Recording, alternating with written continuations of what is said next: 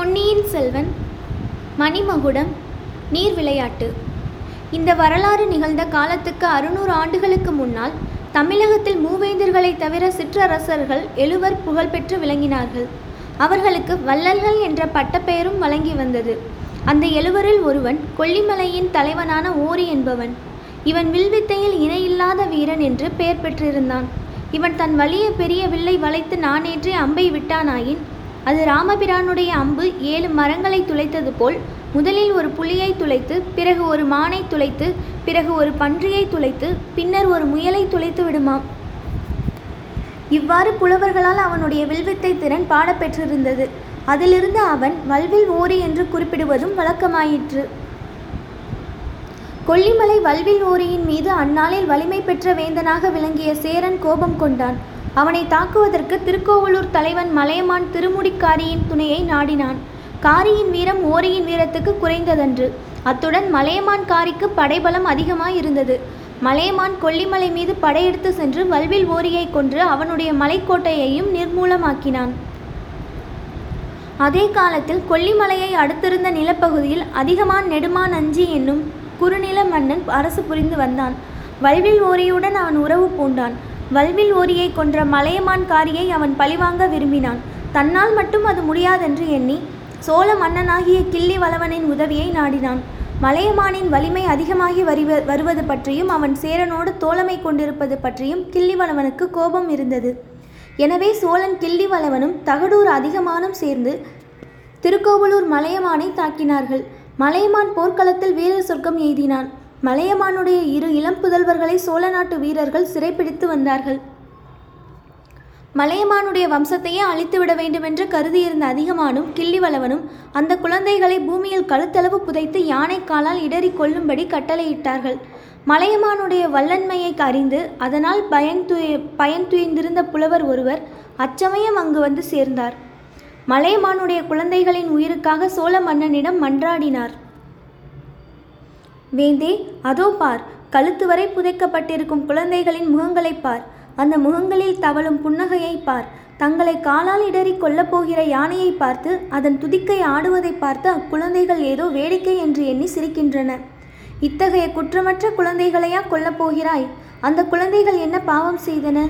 தகப்பன் செய்த குற்றத்துக்காக குழந்தைகளை தண்டிக்கலாமா என்று புலவர் என்றார் புலவர். அதை கேட்ட சோழன் மனமாற்றம் அடைந்தான். தன் கட்டளையை உடனே மாற்றினான். குழந்தைகளை தரையிலிருந்து எடுக்க செய்தான். வயது வந்த பிறகு அவர்களில் மூத்த பிள்ளைக்கு திருக்கோவலூர் அரசையும் திரும்ப கொடுத்தான். அது முதல் நூற்றாண்டு நூற்றாண்டாக சோழகுலத்து மன்னர்களிடம் திருக்கோவலூர் மலையமான் வம்சத்தினர் நன்றியுடன் நட்புரிமை கொண்டிருந்தார்கள். அந்த உறவு சுந்தர சோழர் காலம் வரையில் நீடித்திருந்தது. மலையமான் மகளாகிய வானமாதேவியை சுந்தர சோழர் மணந்து பட்ட மகிழ்ச்சியாக கொண்டிருந்தார். கொல்லிமலை வல்வில் ஓரி தகடூர் அதிகமான் இவர்களுடைய வம்சத்தினர் அழிந்துபட்டனர். ஆயினும் அவர்களுடைய கிளை வம்சத்தில் தாங்கள் தோன்றியதாக கடம்பூர் சம்புவரையர்கள் சொல்லிக் கொண்டார்கள். அவர்களுடைய முன்னோர்கள் திருக்கோவலூர் மலையமான் வம்சத்தாரிடம் கொண்டிருந்த பகைமையை சம்புவரையர்கள் மறக்கவில்லை. ஆதலின் மலையமானுடைய சே பேரப்பிள்ளை சோழ சாம்ராஜ்யத்தின் சக்கரவர்த்தியாக முடிசூடுவதை அவர்கள் விரும்பாதது இயற்கையே அல்லவா? ஆதித்த கரிகாலனுடைய அகம்பாவமும் சிற்றரசர்களை சிறிதும் மதியாமல் அவன் நடந்து கொண்ட விதமும் சம்புவரையர்களின் வெறுப்பு வளர்வதற்கு மேலும் காரணம் தந்தது. ஆகையினாலேயே கண்டராதித்தருடைய குமாரன் மதுராந்தகனை தஞ்சை சிம்மாசனத்தில் ஏற்றி வைக்கும் முயற்சியில் சம்புவரையர்கள் ஊக்கமாக ஈடுபட்டார்கள். ஆனால் கரிகாலன் கடம்பூருக்கு வந்த நாளிலிருந்து பெரிய சம்புவரையரின் உள்ளம் சிறிது சிறிதாக மாறுதல் அடையலாயிற்று. அவருடைய செல்வ புதல்வியாகிய மணிமேகலையை அவருடைய மனமாறுதலுக்கு காரணமாய் இருந்தாள். ஆதித்த கரிகாலனுடைய உள்ளத்தை மணிமேகலை கவர்ந்து விட்டாள் என்பதற்கு பல அறிகுறிகள் தென்பட்டன. பெண்களை கண்ணெடுத்தும் பாராதவன் என்றும் பிரம்மச்சாரியாகவே காலத்தை கழிக்கப் போகிறான் என்றும் கரிகாலனை பற்றி பேசப்பட்டு வந்தது. அத்தகையவன் கடம்பூர் மாளிகைக்கு வந்ததிலிருந்து அடிக்கடி பெண்கள் இருக்குமிடம் போவதும் அவர்களுடன் உல்லாசமாக பேசுவதுமாக இருந்தான். முக்கியமாக அவன் மணிமேகலையின் சூடிகையை பற்றி அடிக்கடி பாராட்டி பேசினான். கரிகாலன் வந்ததிலிருந்து மணிமேகலையும் ஒரே குது உற்சாகமாக இருந்தாள். அதற்கு காரணம் அவளும் கரிகாலனிடம் பற்று கொண்டதுதான் என்று பெரிய சம்புவரையர் கருதினார். அவர்கள் இருவருடைய குதூகலத்தையும் பார்த்து பார்த்து சம்புவரையரும் உற்சாகம் கொண்டார். கரிகாலன் மணிமேகலையை மணந்து கொண்டால் தம் செல்வத் திருமகள் சோழ சாம்ராஜ்யத்தின் சக்கரவர்த்தினியாக விளங்குவாள். அவளுக்கு பிறக்கும் குழந்தையும் தஞ்சை சிங்காதனத்துக்கு உரியவன் ஆவான் என்று இன்று திருக்கோவலூர் மலையமான் அடைந்திருக்கும் பெருமிதத்தை அப்போது தாமும் அடையலாம். அதற்கெல்லாம் தாமே எதற்காக தடையாக இருக்க வேண்டும்? தமது அருமை குமாரியின் ஏற்றத்துக்கு தாமே ஏன் இடையூறு செய்ய வேண்டும்? மதுராந்தகனுக்கு தம் மகளை மனம் செய்விக்கலாம் என்ற யோசனை முன்னம் சம்புவரையருக்கு இருந்தது உண்மைதான். ஆனால் மதுராந்தகனுக்கு ஏற்கனவே இரு மனைவியர் இருந்தனர். சின்ன பழுவேட்டரையரின் மகளை அவன் மணந்திருந்ததுடன் அவளுக்கு ஓர் ஆண்மகனும் பிறந்திருந்தது. ஆகையால் மதுராந்தகன் சிங்காதனம் ஏறினால் பழுவேட்டரையரின் வம்சத்தினார்தான் பட்டத்துக்கு உரிமை பெறுவார்கள். மணிமேகலை தஞ்சை அரண்மனையில் உள்ள பல சேடி பெண்களில் தானும் ஒருத்தியாக வாழ வேண்டியிருக்கும். ஆனால் ஆதித்த கரிகாலனை மணிமேகலை மனம் செய்து கொண்டால் அவள்தான் பட்ட மகிழ்ச்சியாய் இருப்பாள். அவளுக்கு பிறக்கும் பிள்ளைக்கே சிங்காதன உரியதாகும். மதுராந்தகனுக்கு பட்டம் சூட்டுவதென்பது பிரம்ம பிரயத்தனமான காரியம். மக்கள் அதற்கு விரோதமாய் இருப்பார்கள். மலையமானுடனும் கொடும்பாலூர் வேளானுடனும் போராட்டம் நடத்திதான் அதை சாதிக்க வேண்டியதாய் இருக்கும். மதுராந்தகனுடைய அன்னையே அதற்கு தடையாய் இருக்கிறாள் இவ்வளவு தொல்லையான முயற்சியை எதற்காக மேற்கொள்ள வேண்டும்? ஆதித்த கரிகாலனுக்கு முடிசூட்டுவதென்பது ஏற்கனவே முடிவான காரியம். அதை நிறைவேற்றுவதில் எவ்வித சிரமமும் ஏற்படாது. பழுவேட்டரையர்களின் பிடிவாதம்தான் பெரிய இடையூறாய் இருக்கும் அவர்களில் பெரிய கிழவனோ இளையராணியின் மோகத்தில் மூழ்கி கிடக்கிறான். இன்னும் எத்தனை நாளைக்கு அவன் உயிரோடு இருப்பானோ தெரியாது. இந்த கிழவனை நம்பி ஒரு பெரும் அபாயகரமான காரியத்தில் எதற்காக தலையிட வேண்டும்? மதுராந்தகன் பக்கம் இருப்பதாக தாம் சபதம் செய்து கொடுத்திருப்பது என்னமோ உண்மைதான். அதனால் என்ன? சபதத்துக்கு பங்கம் செய்யாமலே காரியத்தை முடிக்க வழி இல்லாமலா போகிறது? மதுராந்தகன் ஓர் அப்பாவி பிள்ளை என்பது தெரிந்த விஷயம்தான் அவனை கொண்டே எனக்கு ராஜ்யம் வேண்டாம் என்று கூட சொல்லும்படி செய்துவிடலாம் அல்லது அவனுடைய அன்னையின் சம்மதம் வேண்டும் என்று வற்புறுத்தினாலும் போதுமே. இவ்வாறெல்லாம் சம்புவரையரின் உள்ளம் சிந்திக்கத் தொடங்கியிருந்தது. ஆகையால் பழுவேட்டரையர் தஞ்சைக்கு போகும் யோசனையை அவர் உற்சாகமாக ஆதரித்தார். அவர் இல்லாத சமயத்தில் கரிகாலனுடன் அந்தரங்கமாக பேசி அவனுடைய உள்ளத்தை நன்கு அறிந்து கொள்ளலாம் என்றும் பிறகு சமயோசிதம் போல் நடந்து கொள்ளலாம் என்றும் எண்ணினார். ஆதலின் பெரிய பழுவேட்டரையரை அவரே துரிதப்படுத்தி பரிவாரங்களுடன் தஞ்சை அனுப்பி வைத்தார். பழுவேட்டரையர் பிரயாணப்பட்டு சென்ற பிறகு ஆதித்த கரிகாலனும் அவனுடைய தோழர்களும் வேட்டைக்கு புறப்பட்டார்கள். அவர்களுடனே மணிமேகலையையும் மற்ற அந்தப்புற பெண்களையும் அனுப்பக்கூட சம்புவரையர் சித்தமாயிருந்தார். ஆனால் நடப்பதையெல்லாம் வேறு நோக்குடன் கவனித்து வந்த கந்தமாறன் அதை ஆட்சேபித்தான். கரிகாலன் மணிமேகலையிடம் காட்டிய சிரத்தையெல்லாம் நந்தினியை முன்னிட்டுதான் என்பதை அவன் உணர்ந்திருந்தான். இதனால் கரிகாலன் பேரில் அவனுடைய வெறுப்பு வளர்ந்திருந்தது. இதையெல்லாம் தந்தையிடம் விளக்கி சொல்லவும் முடியவில்லை. ஆகையால் வேட்டையாடும் இடத்தில் பெண்களை கூட்டிக் கொண்டு போய் என்னத்தை செய்வது? இவர்கள் பத்திரமாய் இருக்கிறார்களா என்று பார்ப்பதற்குத்தான் சரியாய் இருக்கும் மேலும் இது ஐப்பசி மாதம். எந்த நிமிஷத்திலும் பெருமழை தொடங்கலாம். ஏரிக்கரை காடெல்லாம் வெள்ளமாகிவிடும். பெண்கள் திண்டாடி போவார்கள் என்று சொன்னான்.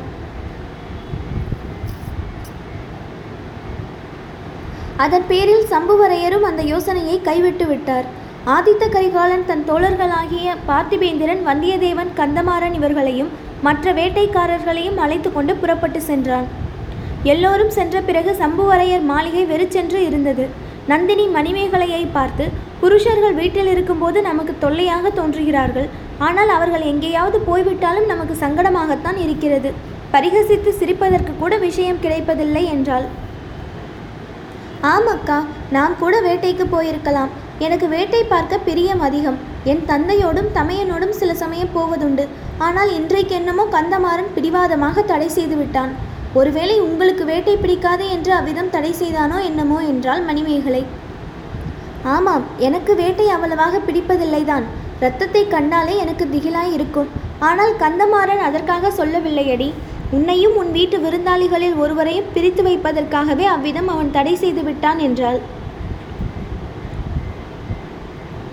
மணிமேகலையின் கன்னங்களில் சுளிகள் காணப்பட்டன. சிறிது நேரம் தரையை பார்த்து கொண்டிருந்துவிட்டு புருஷர்கள் எங்கேயாவது போய் தொலையட்டும். அவர்கள் அவ சவகாச சவகாசமே நமக்கு வேண்டாம். நாம் ஏரிக்கரை நீராளி மண்டபத்துக்கு போய் நீர் விளையாடி விட்டு வரலாம். வருகிறீர்களா அக்கா? என்றாள். நந்தினியும் அதற்கு சம்மதிக்கவே தந்தையிடம் சொல்லி அதற்கு வேண்டிய ஏற்பாடுகளை மணிமேகலை செய்தாள். வீரநாராயண ஏரியின் கீழ்ப்புறத்தில் பெரிய கரையும் அதில் எழுபத்தி நாலு மடவாய்களும் உண்டு என்பதை பார்த்திருக்கிறோம் அல்லவா? ஏரியின் மேற்புறத்தில் அத்தகைய பெரிய கரை கிடையாது. ஏரி நீரின் ஆழம் சிறிது சிறிதாக குறைந்து வந்து ஏரிக்கரை அங்கே சமதரையாக அமைந்திருந்தது. இன்னும் மேற்கே அடர்ந்த காடுகள் மண்டி கிடந்தன. இவ்விதம் ஏரி நீர் குறைந்து சமதரையாகும் பிரதேசத்தில் ஆங்காங்கே சிறிய தீவுகள் காணப்பட்டன. தீவுகளில் மரங்களும் செடிக்கொடிகளும் அடர்ந்து வளர்ந்திருந்தன. அத்தீவுகளில் ஒன்றின் கரையில் படித்துறையும் நீராழி மண்டபமும் அமைக்கப்பட்டிருந்தன. இங்கே கடம்பூர் சம்புவரையரின் அந்தப்புறத்து பெண்கள் நீராடுவதற்காகவும் உல்லாசமாக பொழுதுபோக்குவதற்காகவும் வருவது வழக்கம். அந்த இடத்துக்கு வந்து சேர வேண்டுமானால் இரண்டு காத தூரம் ஏரியை சுற்றி கொண்டு வர வேண்டும். இதனாலும் சம்புவரையர் வீட்டு பெண்கள் குளிக்குமிடம் என்று தெரிந்திருந்தபடியாலும் அந்நிய மனிதர்கள் அங்கே வருவது கிடையாது. நந்தினியும் மணிமேகலையும் படகில் ஏறிக்கொண்டு அந்த தீவுக்கு இப்போது வந்து சேர்ந்தார்கள். படகு செலுத்த தெரிந்த இரண்டு தோழிமார்கள் உடன் வந்தார்கள். சமையல் செய்வதற்கு வேண்டிய பண்டங்களையும் படகில் கொண்டு வந்தார்கள்.